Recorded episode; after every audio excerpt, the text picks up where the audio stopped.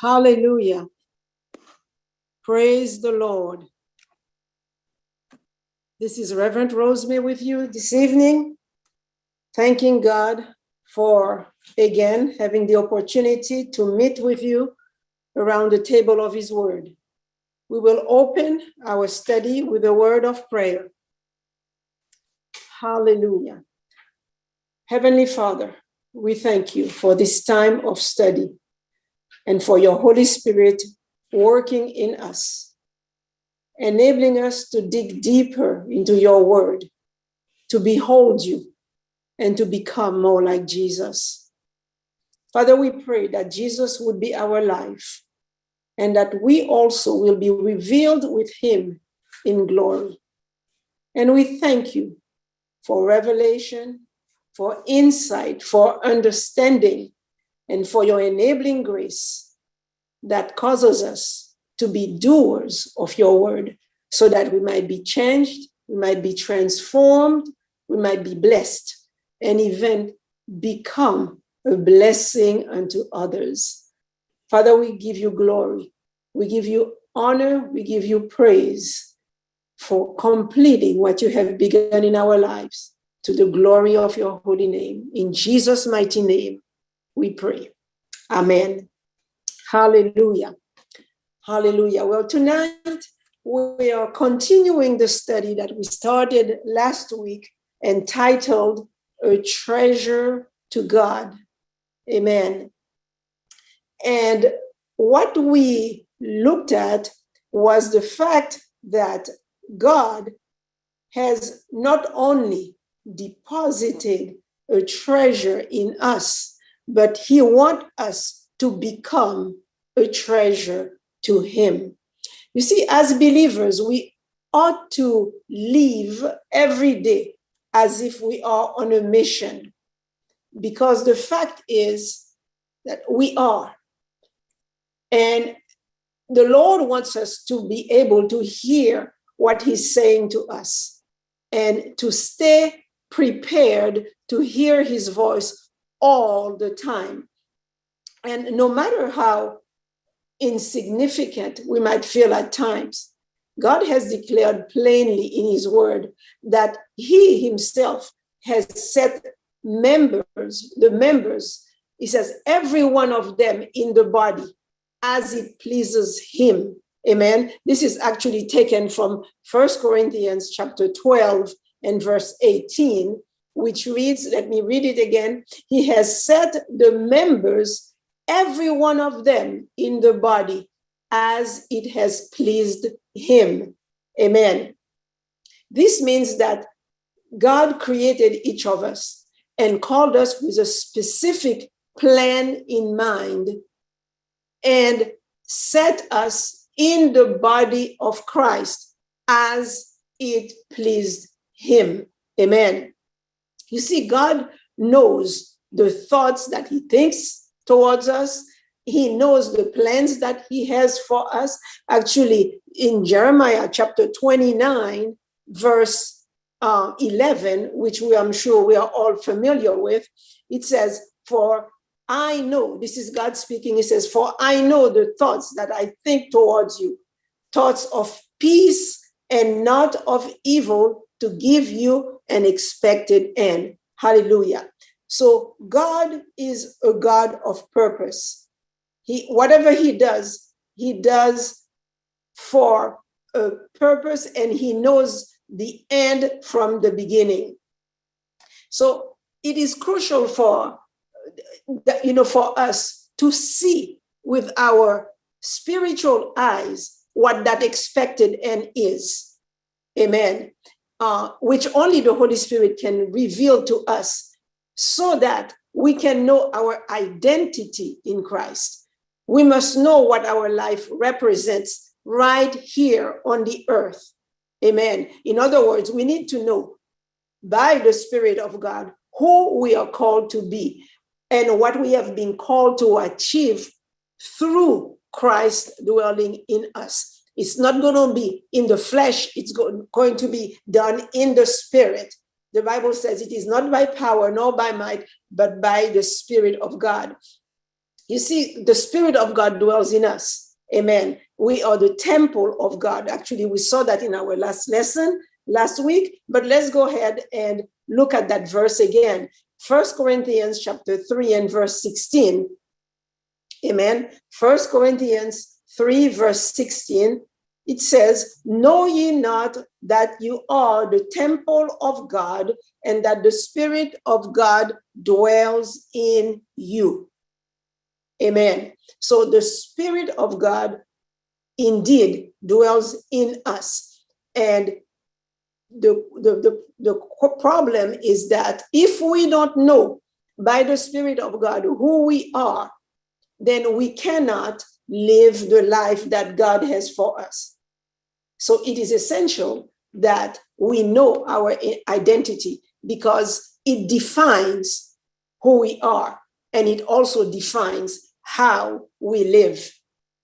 Amen.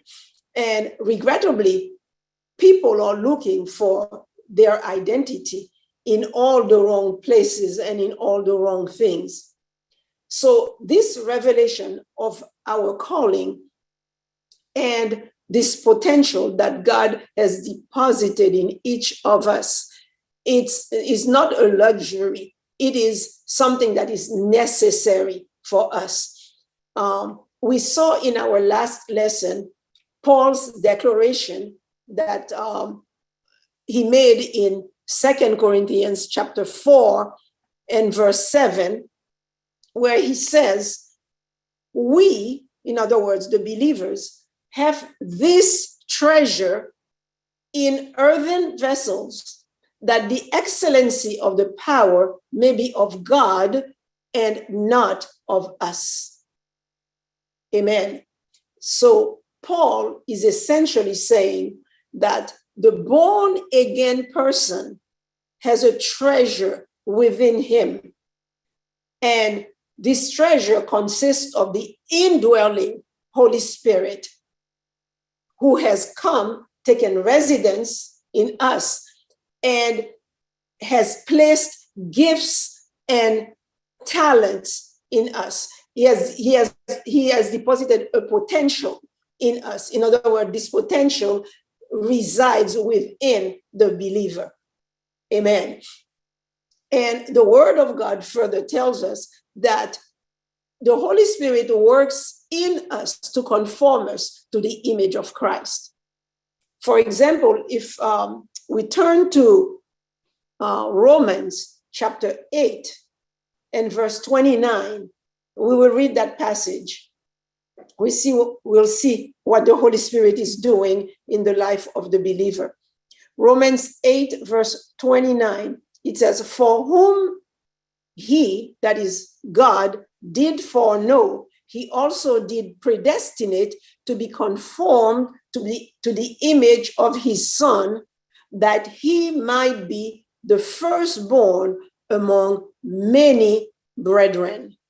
Hallelujah. So God, who foreknows, he knows all things, he knows the end from the beginning. He predestinated that we be, that those who are his be conformed to the image of his son.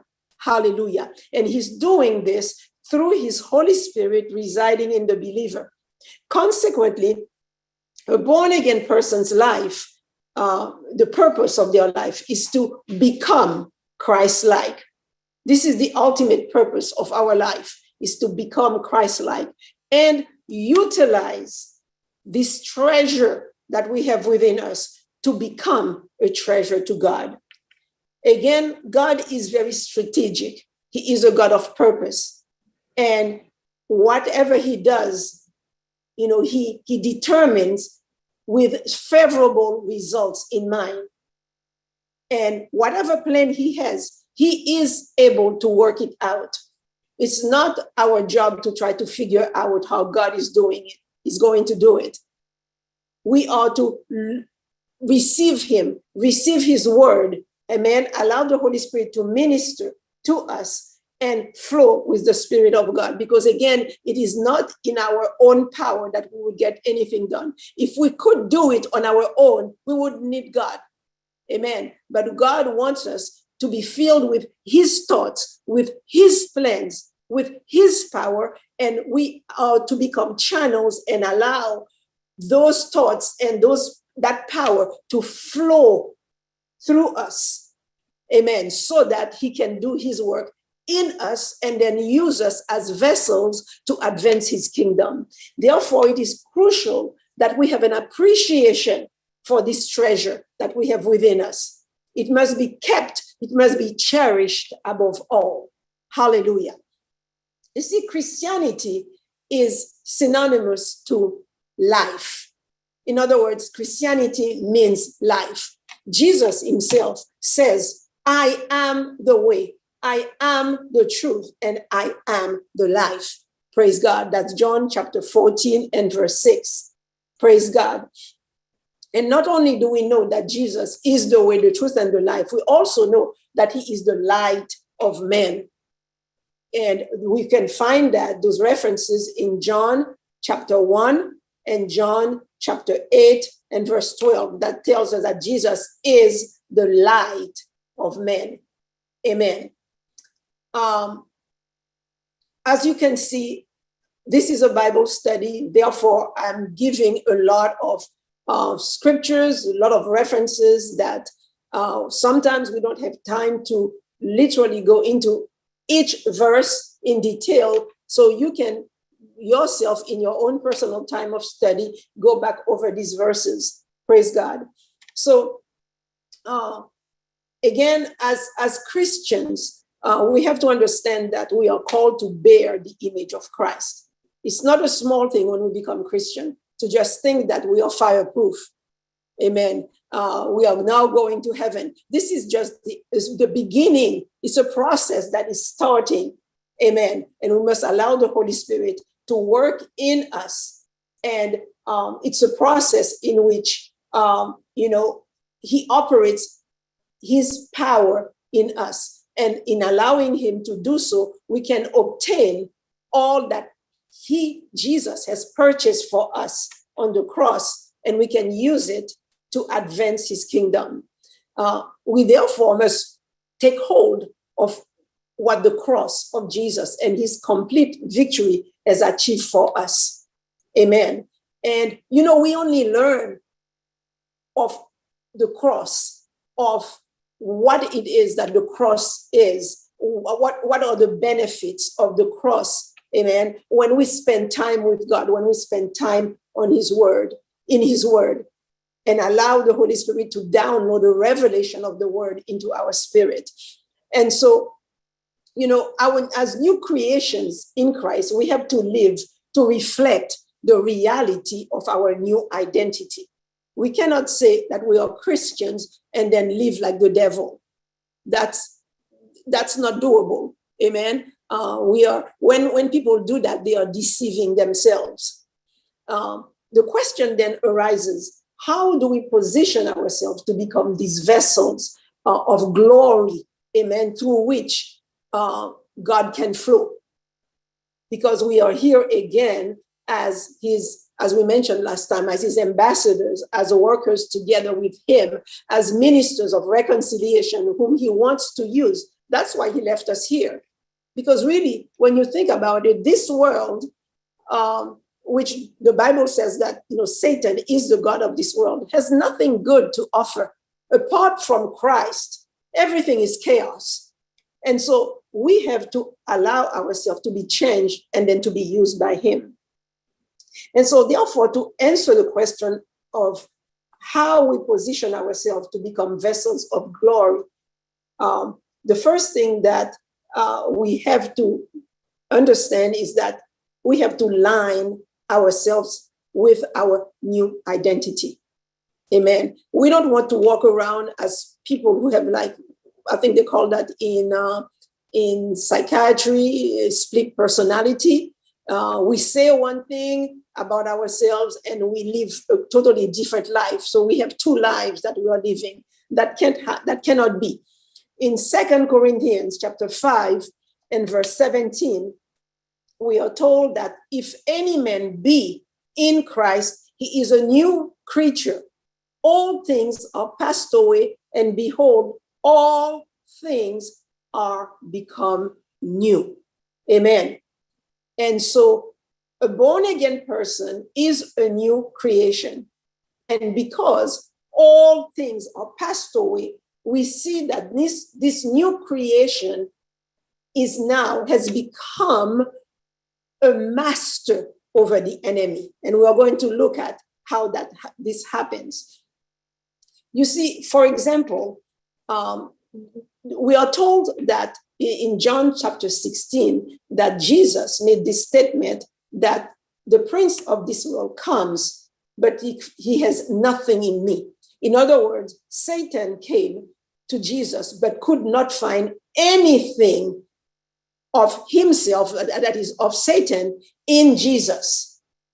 There was no connection between Jesus, who is fully light, and Satan, who is the realm, represents the realm of darkness. And therefore, we just saw in Second Corinthians 5:17 that if any man be in Christ, he is a new creation. Hallelujah. So if we are indeed new creations in Christ, it must be that God has recreated us into people who are made after his own nature. Hallelujah. We have a new nature. The Adamic nature is now gone. All things have passed away, and behold, all things have are, are now new.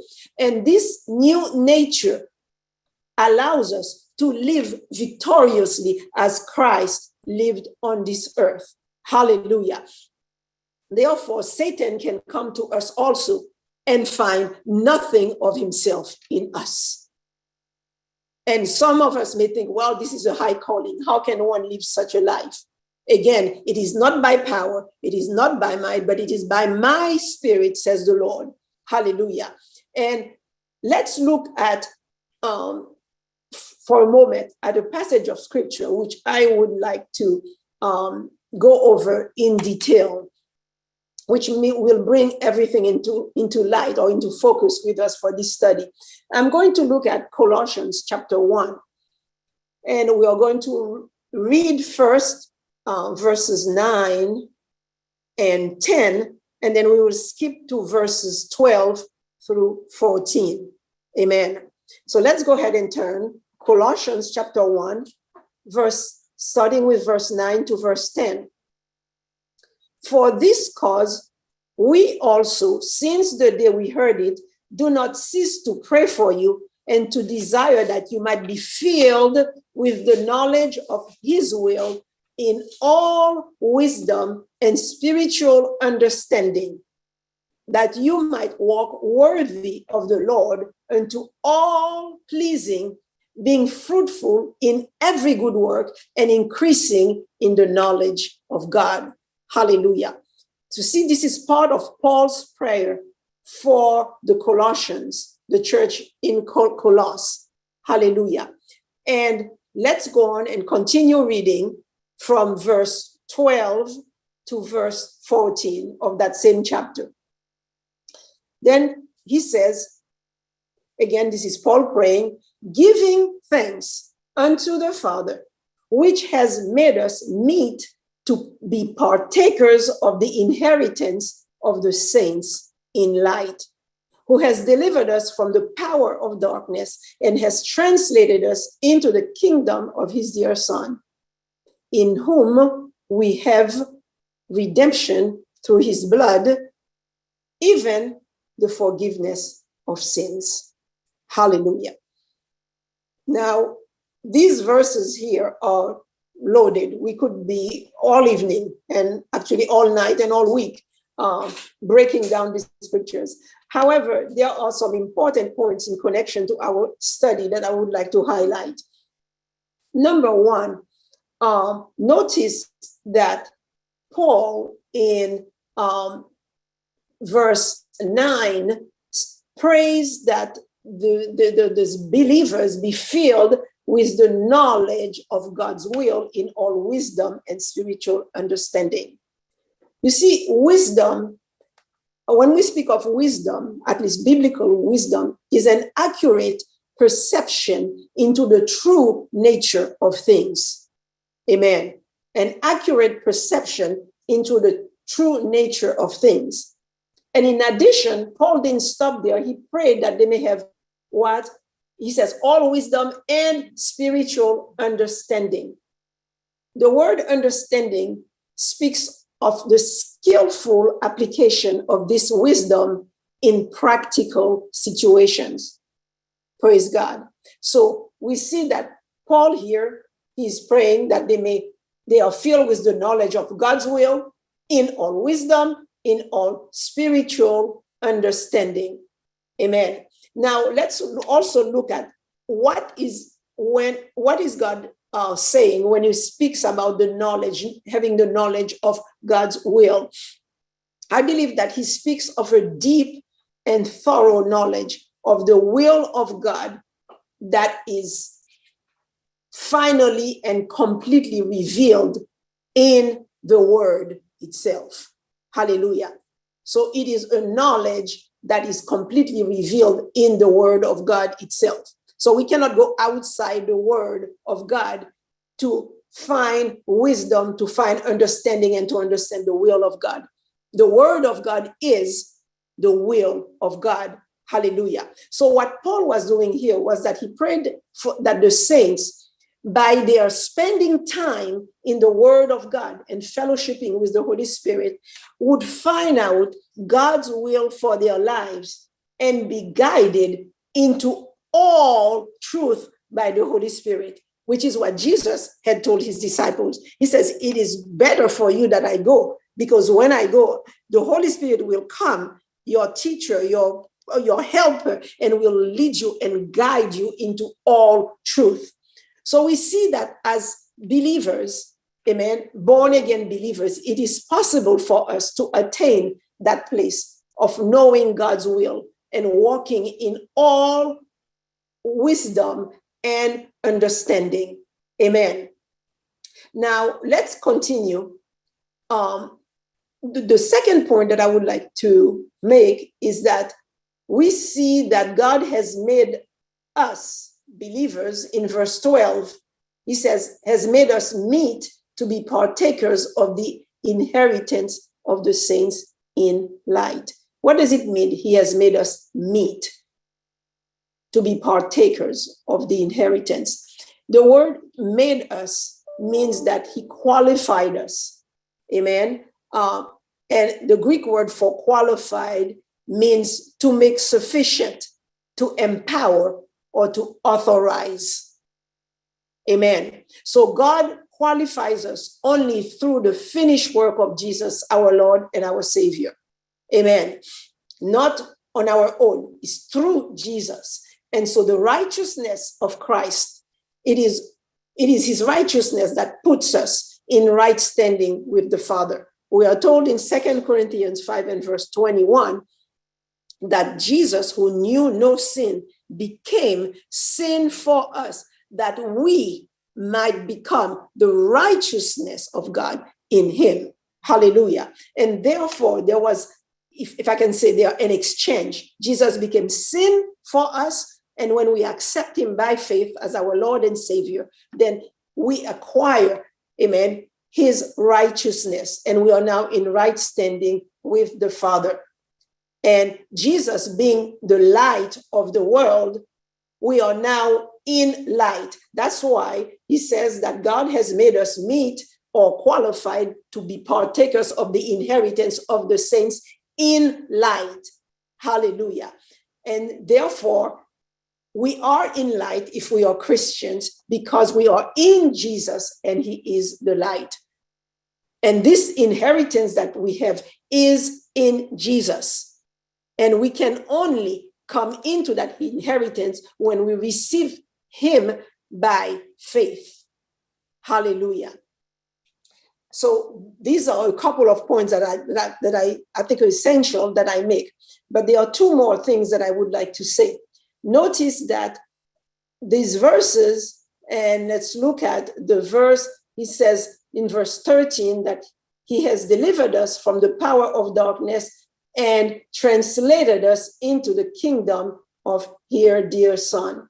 Hallelujah. So the believer has been delivered from the power, or that is the dominion of Satan.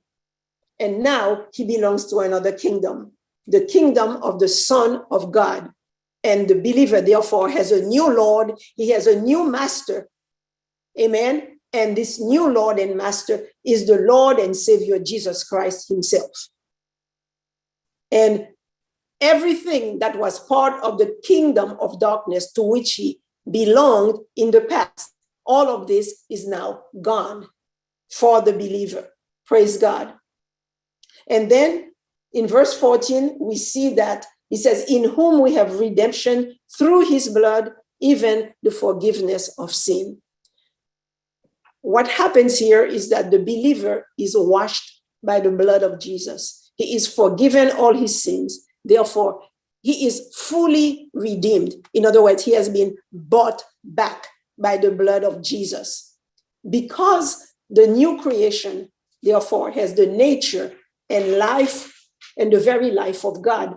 Satan cannot find anything in the believer that belongs to him. That is Satan. And therefore, he does not have dominion over the believer. These are things that we must be, know and be established in. God wants the born again person to know that we are established in his righteousness. We are anchored in our right standing with him. Therefore, we don't owe Satan anything. Amen.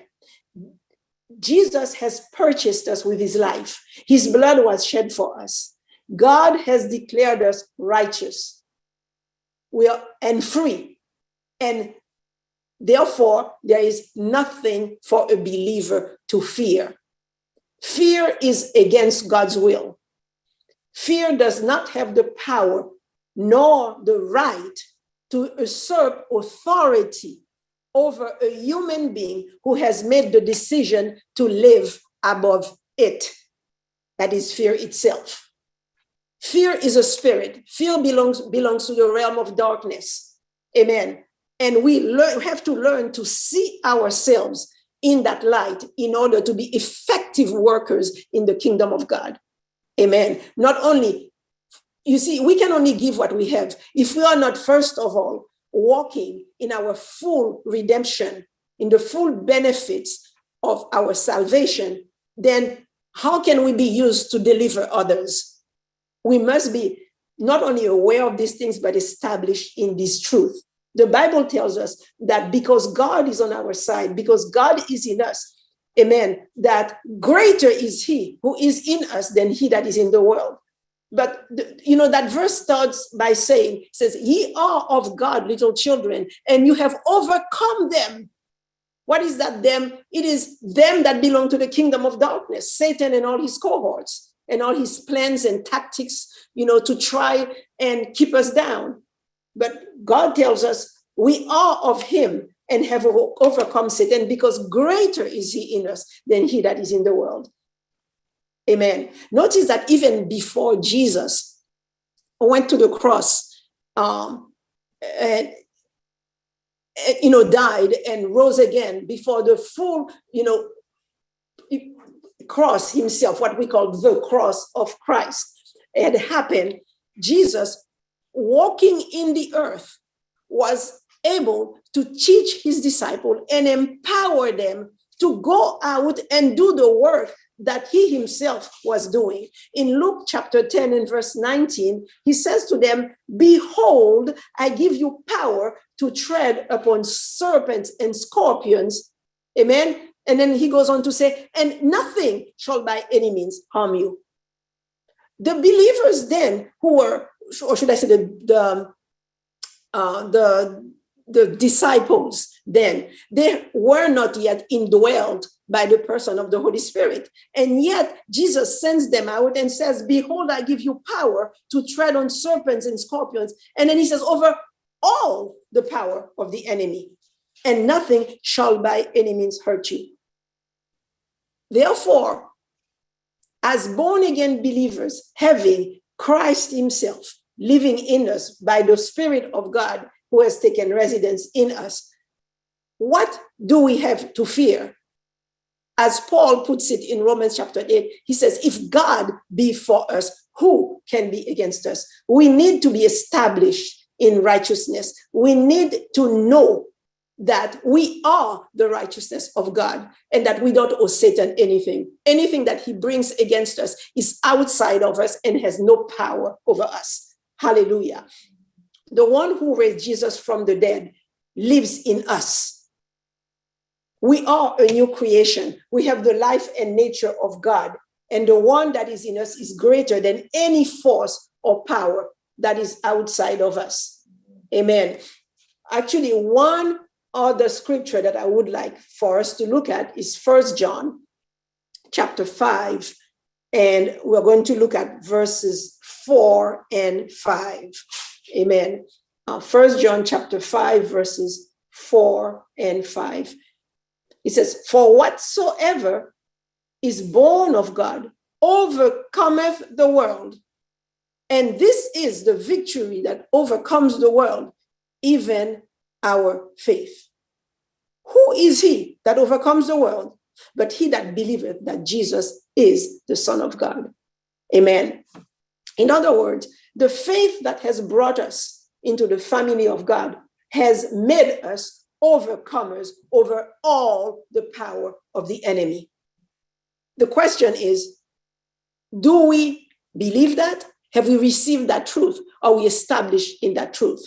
Because God wants to use us to go forth, amen, and preach the gospel and allow the power of the gospel to set others free. That's why we are called ambassadors for God. That's why we are called ministers of reconciliation that He has left here on the earth to bring others into this kingdom. Hallelujah. To reconcile others unto God first and foremost, and unto the destiny that God has for them. For us to be able to do that, we must be reconciled to the destiny that God has for us. Amen. So we have to resist. We must resist the temptation to yield to the ways of this world. You see, Jesus is our example.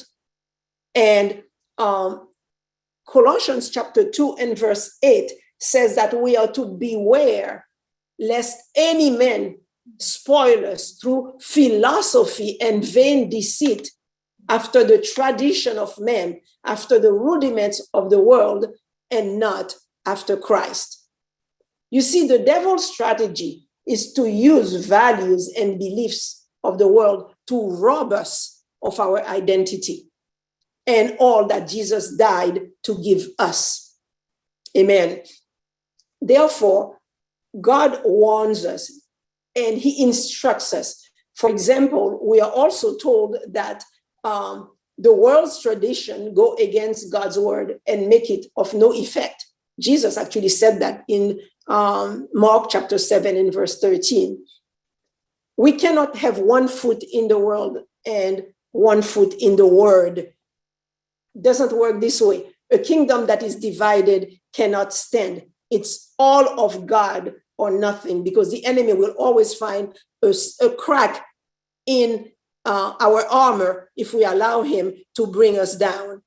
See, so Jesus himself says, by adding on things to the word of God, we nullify its effect for us. He says, making the word of God of non effect through your tradition, which you have delivered.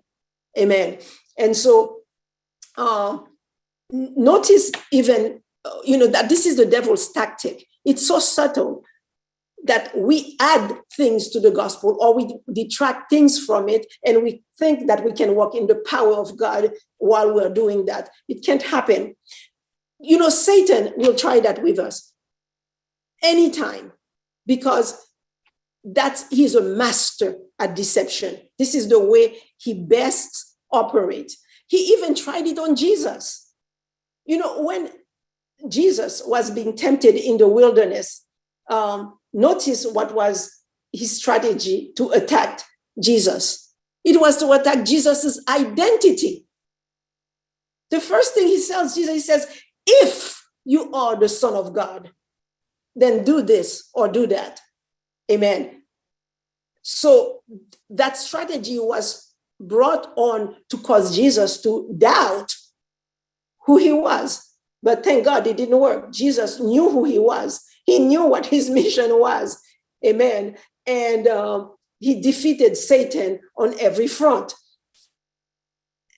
And, you know, Jesus was thoroughly familiar with the word. As a matter of fact, he is the word of God. And so he used it in that in the in context to defeat the enemy at every temptation he told him it is written amen and after all his temptation the enemy had to depart.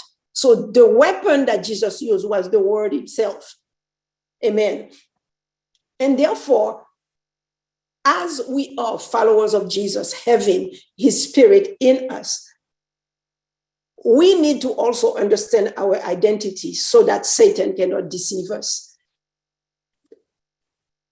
Uh, in Second Corinthians chapter 4 and verse 4, we are told that if our gospel is hid, it is hid to them that are lost, in whom the God of this world has blinded the minds of them who believe not, lest the light of the glorious gospel of Christ who is the image of God, should shine unto them.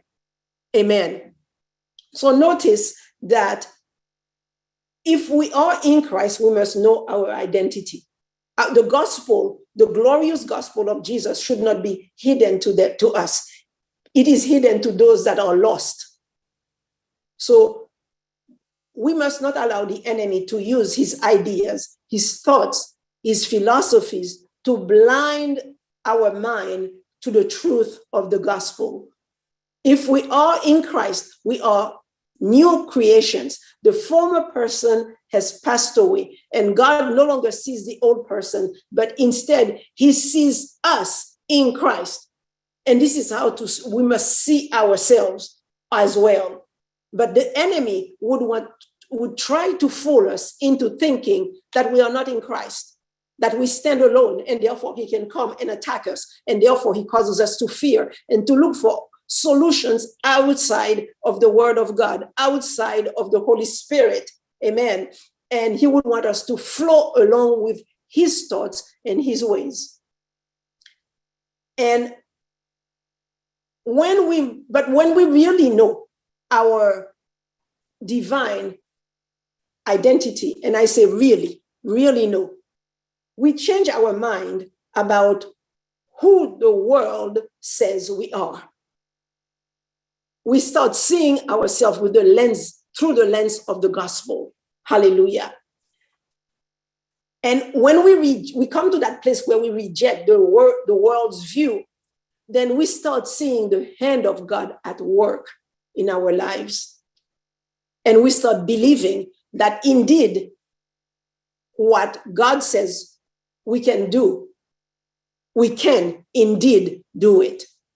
You know, real Jesus preached the gospel, and the first thing he told people is to repent and believe. Real repentance is actually a change of mind leading to genuine regret for past sins and then followed by a change in behavior. There is no true repentance without a change in behavior. Feeling sorry or remorseful is just what it is. He's feeling remorseful. Judas felt remorseful. What did he do? He went and hung himself. He did not truly repent. True repentance is believing that you are sorry for what you have done and you've come to God, you've turned your around and you're now allow, allowing his thoughts to flood your life Hallelujah. And you are now ready to accept his ways. Therefore, there is a turnaround.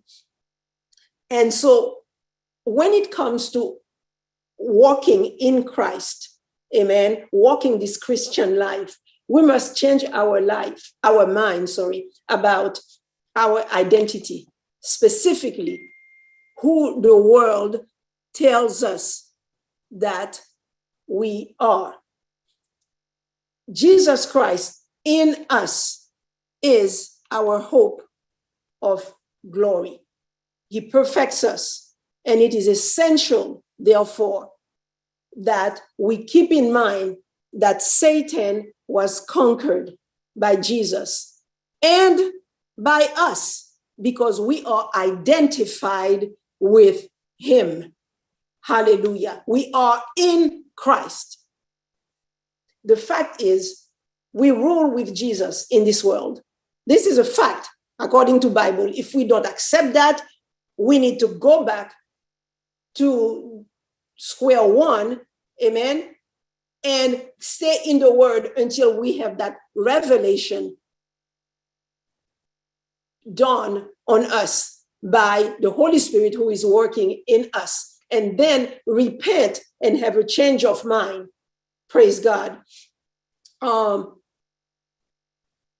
again, Jesus, this whole thing has as objective for us to be conformed into the image of Jesus. And Jesus is a conqueror. We cannot have the conqueror living in us and live a defeated life. It doesn't make any sense. This is again having a split personality. It doesn't make sense. The Bible teaches us that we can do all things through Christ who strengthens us. I think most of us Christians, we know Philippians 4.13. We can do all things through Christ who strengthens us. We also know that uh, that same chapter, Philippians 4, verse 19, where uh, the Bible tells us that God shall supply all our needs according to his riches and glory by Christ Jesus. And again, the question is, do we really believe that? Do we get, or do we get anxious when we have a need? Whatever need may arise, whether it's a health situation or financial need or uh, peace in relationships, it, you know, whatever it is that, that we might need. Do we worry? Well, the quest, the thing is our faith. Are we receiving the, what the Bible tells us, the very word of God?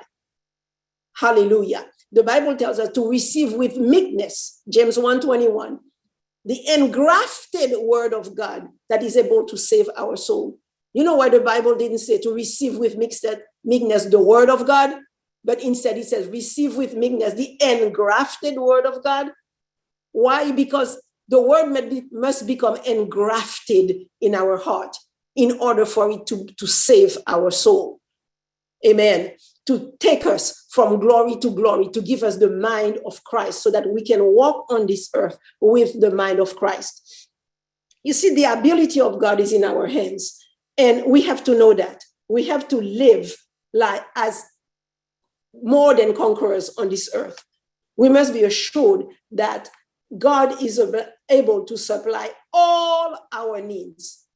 Hallelujah. Not some, but all our needs, so that we can walk with complete and total reliance upon Him and never fear. Fear is a liar. Fear is not part of a Christian's life. Let's go ahead and turn, turn to Romans chapter 5 and verse 17. Romans chapter 5 and verse 17.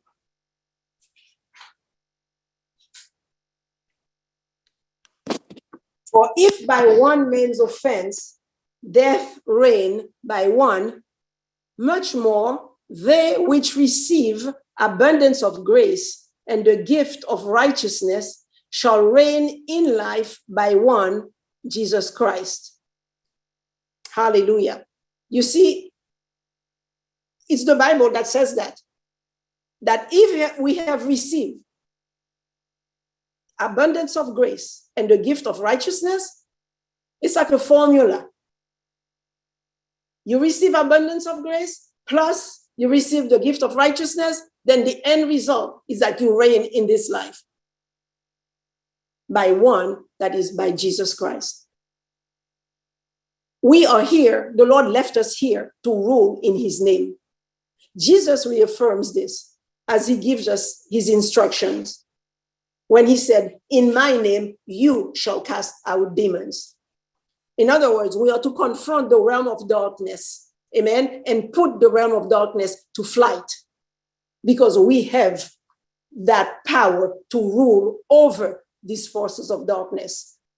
All authority has been given to Jesus, and he has given the believer the use of his name. Just think of it. Jesus succeeded in securing all power and authority by going to the cross. by dying a horrible death, by suffering the penalty for sin and defeating Satan in the pit of hell. He came to earth as a man for one reason to recapture the authority Satan had stolen through Adam's disobedience in the garden. Jesus is called the last Adam. Hallelujah. After securing that power and authority, he turned around and freely gave it over to those who would believe on him. And those are you and myself. Hallelujah. So it's not enough for us to simply accept Jesus' work on the cross. We are held responsible for much more. We are on a mission here.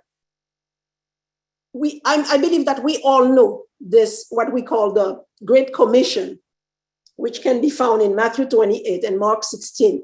Let's go ahead and turn to what Jesus told his disciples. Uh, Mark 16, verses 15 through 18. We're turning to Mark chapter 16, verses 15 through 18. Go ye into all the world and preach the gospel to every creature. He that believeth and is baptized shall be saved, but he that believeth not shall be damned. And these signs shall follow them that believe. Before I go on, let me stop here and ask you a question. It says, These signs shall follow them that believe. Are you one of the of the them that believe? Well, if you are, then this is what's supposed to happen. I go, I, I'm continuing reading. He says, In my name they shall cast out devils, they shall speak with new tongues, they shall take up serpents, and if they drink any deadly thing, it shall not hurt them. They shall lay hands on the sick and they shall recover. Jesus' instructions are intended for his church in every generation. It, it wasn't meant for his 12 disciples or the few men that followed him then. Actually, he says in Matthew chapter 28, you go ahead and you do, you do these things. He says, and lo, I will be with you until the end of the world. Hallelujah. The question is, would the, those disciples then still be alive to the end of the world? No. Jesus intended them to go out and make disciples. In other words, to be taught what Jesus, what the disciples had received through Jesus, for them to also believe on him as Lord and Savior, be taught, be discipled, hallelujah. And as they themselves become disciple, they would turn around and make another generation of disciples. And this cycle would continuing of making disciples from one generation to the other until the end of the world. In other words, those signs would follow them that believe. In 2022, if we believe we are that generation through whom those things, those signs must be manifested. That in his name we cast out devil, that we speak with new tongues, that we take up serpent. And if, notice, he didn't send us to drink, go and drink poison to try and prove that we have this supernatural power in us, because then we are playing with uh, Satan himself. We are entering into Satan's territory. But instead, if they drink any deadly thing, in other words, by accident, it shall not hurt them and they shall lay hands on the sick and they shall recover. Hallelujah. And again, these instructions are for Jesus's church in every generation. Therefore, now it's not yesterday or tomorrow. Now, all authority belongs to the church. Now we are called to rule and reign with Christ. We are not to wait. Now our victory in all areas is assured to the point where even our healing is assured. First uh, Peter chapter 2, 24 tells us that the believer's healing is guaranteed because it's part of the redemptive work of Christ. Amen. Um, let's go ahead and turn to that passage. First Peter 2, 24. Who his own self, this is referring to Jesus Christ, bear our sins in his own body on the tree, that we, being dead to sins, should live unto righteousness, by whose stripes you were healed. Hallelujah. Notice the word were. When Jesus was beaten for us, when he hung on that cross, that was to pay not only for our sins and our iniquities, to remove that from us, but also to heal us.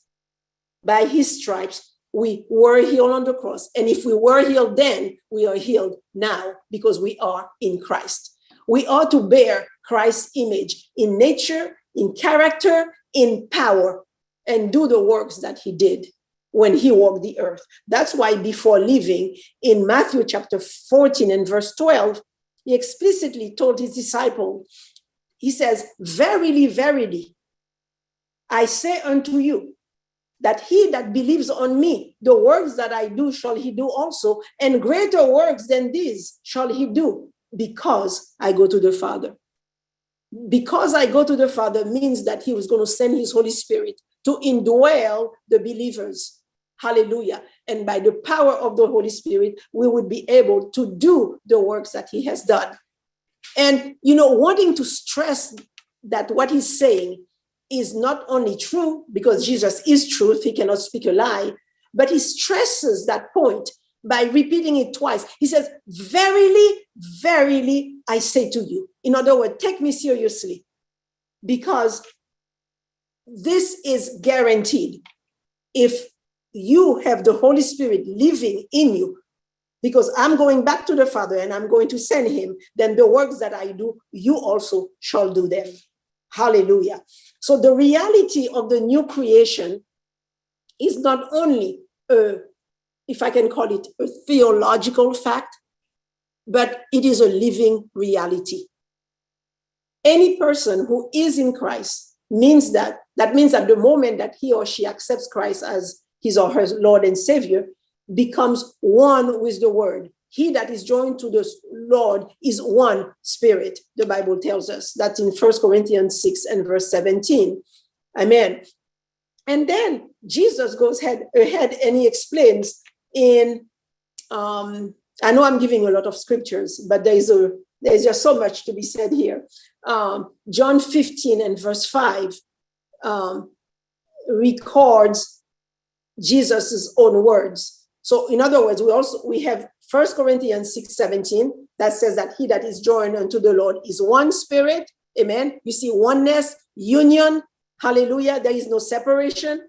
And then John 15 and verse 5 takes it a little further and says, Jesus is speaking. He says, I am the vine and you are the branches. Okay, so do we see the oneness there? Amen. There is a tree and there are branches to the tree. Have you ever seen the branches of a tree living by themselves? No, they all come together. It's a package. Hallelujah. And Jesus goes on to say, He that abideth in me and I in him, the same bringeth forth much fruit. For without me, you can do nothing. So here Jesus introduces the concept of fruitfulness, of bearing fruit. If if he is the vine and we are the branches and we are abiding in him, then the next thing is that we are to bear fruit and not just regular, you know, whatever measure we want. No, he sets the standard. He says, You bring forth much fruit. Hallelujah. So, the focus of the new creation, that is the born again believer, must be to live in such a way to reflect the reality of this new identity, to bear fruit and to occupy as Jesus commanded. Hallelujah. The resurrection power of God, of Jesus, I'm sorry, the resurrection power of Jesus has made this possible for us. You see, Christianity was born after the resurrection. The cross was a process to the resurrection. Amen. So when Jesus says, I have come to give you life and life in abundance, he's speaking about the resurrected life that he himself has become when he rose from the dead. Uh, he says in, I believe, Revelation 1 and verse 18, I am he that was dead and I am alive forevermore, and I have the keys of death and hell. Hallelujah. This resurrection life is speaks of the glory of God. And so by faith, if we are in Christ, when Jesus died, we died. When he arose, we arose. Hallelujah. And our focus must be to look forward to the glory. The Bible tells us that we are to go from glory to glory and become the image of the one that we are beholding, which is Christ, through the word of God, because the word is Jesus. Actually, let's go ahead and turn to that scripture. Second Corinthians chapter 3, verses 17 and 18. I keep those scriptures together because they are connected. It is the work of the Spirit in verse 17 that is being expounded on in verse 18. Amen. In Second Corinthians chapter 3, we are looking at verse 17 and 18. Hallelujah. It says, Where the Spirit of the Lord is, there is liberty. Amen. In other words, where the Spirit of the Lord is, has taken his place as Lord. Amen. Where the Spirit of the Lord is, there is liberty. It starts by saying, Now the Lord is that Spirit. Amen. And where this, the Spirit of the Lord is, Lord indeed, there is liberty. And then it goes on to say, which is actually a breakdown of what was said in verse 17. It explains what's happening. But we all, with open face, beholding as in a glass the glory of the Lord, are changed into the same image from glory to glory, even as by the Spirit of the Lord. So, what is this saying? It's telling us that when we come to God with a heart that is a humble heart, a heart that is open to change, a heart that is open to God's correction. Amen. Um, that we don't have any hidden agenda. And we behold as in a glass, meaning that we are looking through the mirror of the word. The mirror of the word reflects the glory of God. It is in the word of God and the spirit of God that is at work in us that we can understand, we can see Jesus, that we can see who he is, that we can see the standard to which he is calling us. When we are when we tap into this revelation, we are changed into the same image and we go from glory to glory, even as by the Spirit of the Lord. In other words, it is the Spirit of the Lord that is doing that work in us. That is why in verse 17 we are told, where now the Lord is that Spirit, and where the Spirit of the Lord is, there is liberty. In other words, as we are taken from glory to glory, we become freer and freer and freer in Christ. And we become who He has created us to be, and we become empowered to do what He has called us to be. Jesus says, if the Son of God sets you free, you are free indeed. You know, we often quote that scripture, but we don't understand the workings of that scripture. It takes the Spirit of God to be Lord indeed in our life for us to experience the liberty of God. And the liberty of God does not only speak about, you know, me, myself, and I being delivered, it speaks about, yes, we are delivered, but we go on to help deliver others. This is what the kingdom of God is all about. Hallelujah. And the resurrection of Jesus Christ is the key to this in bringing us to a place to, to experience the glory. Man had died. I mean, yes, yes, actually had died. uh, spiritually and fallen short of the glory of God. Jesus came to do what? To return this glory to man. And so our we when we look forward as we march forward in our Christian life, we march forward in this glory that the Holy Spirit reveals to us. Hallelujah. You know, the, the Apostle Paul knew his identity and the power that was resident in him.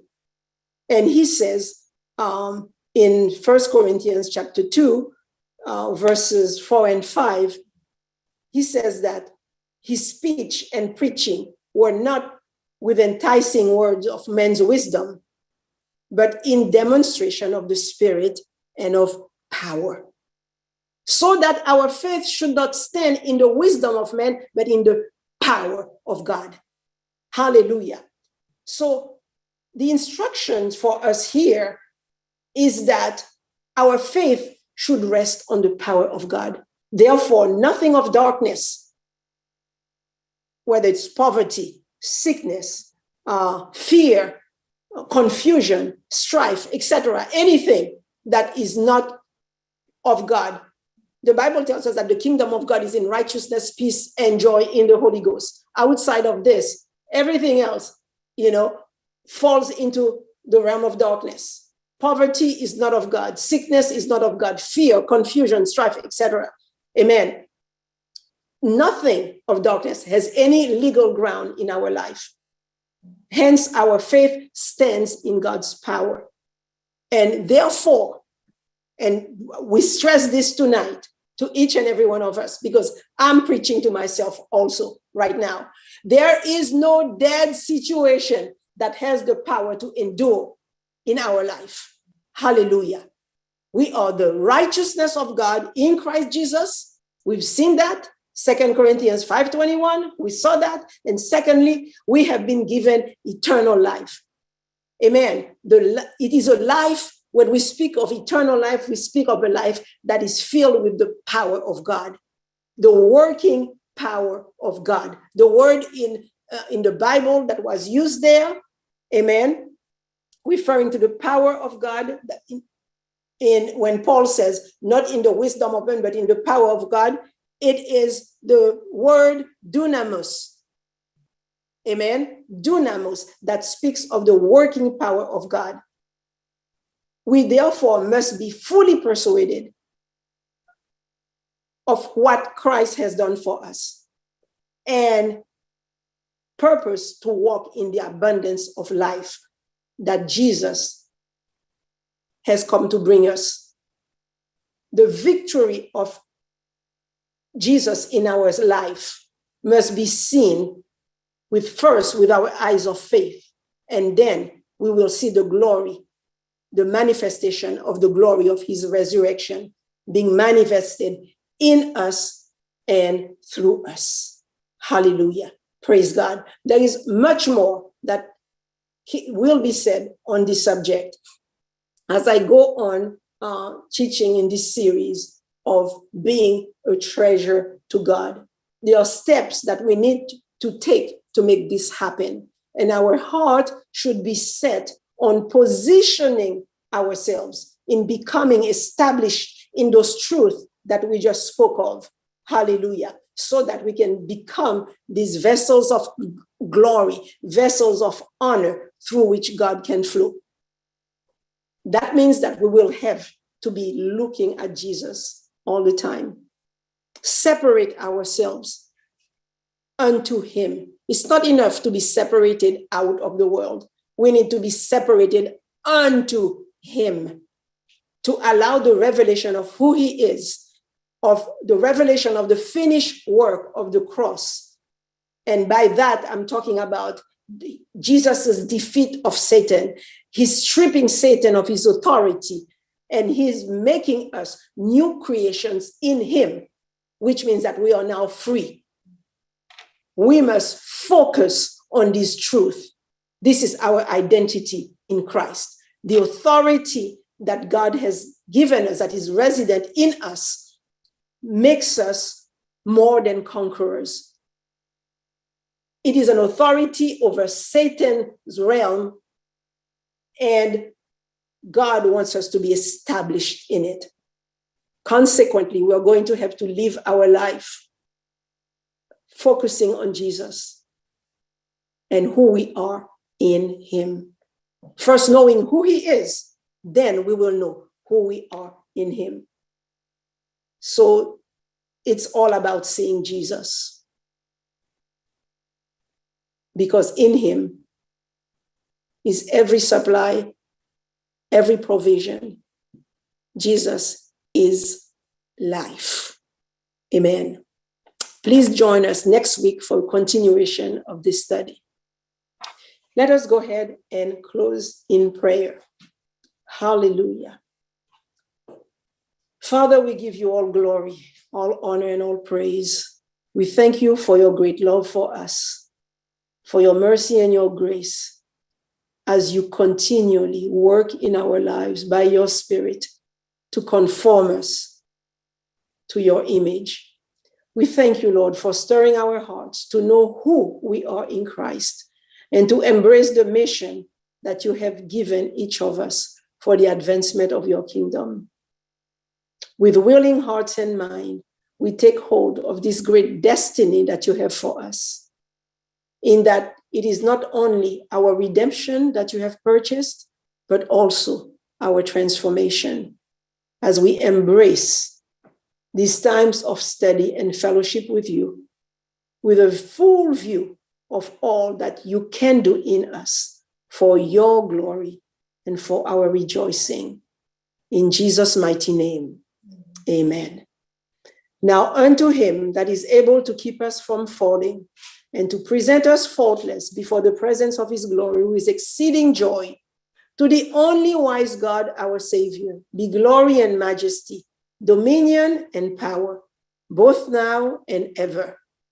Amen and amen. Hallelujah. Hallelujah. I trust that this time of study has been a blessing unto you and that you'll join us again next Wednesday at the same time. God bless you and have a good night.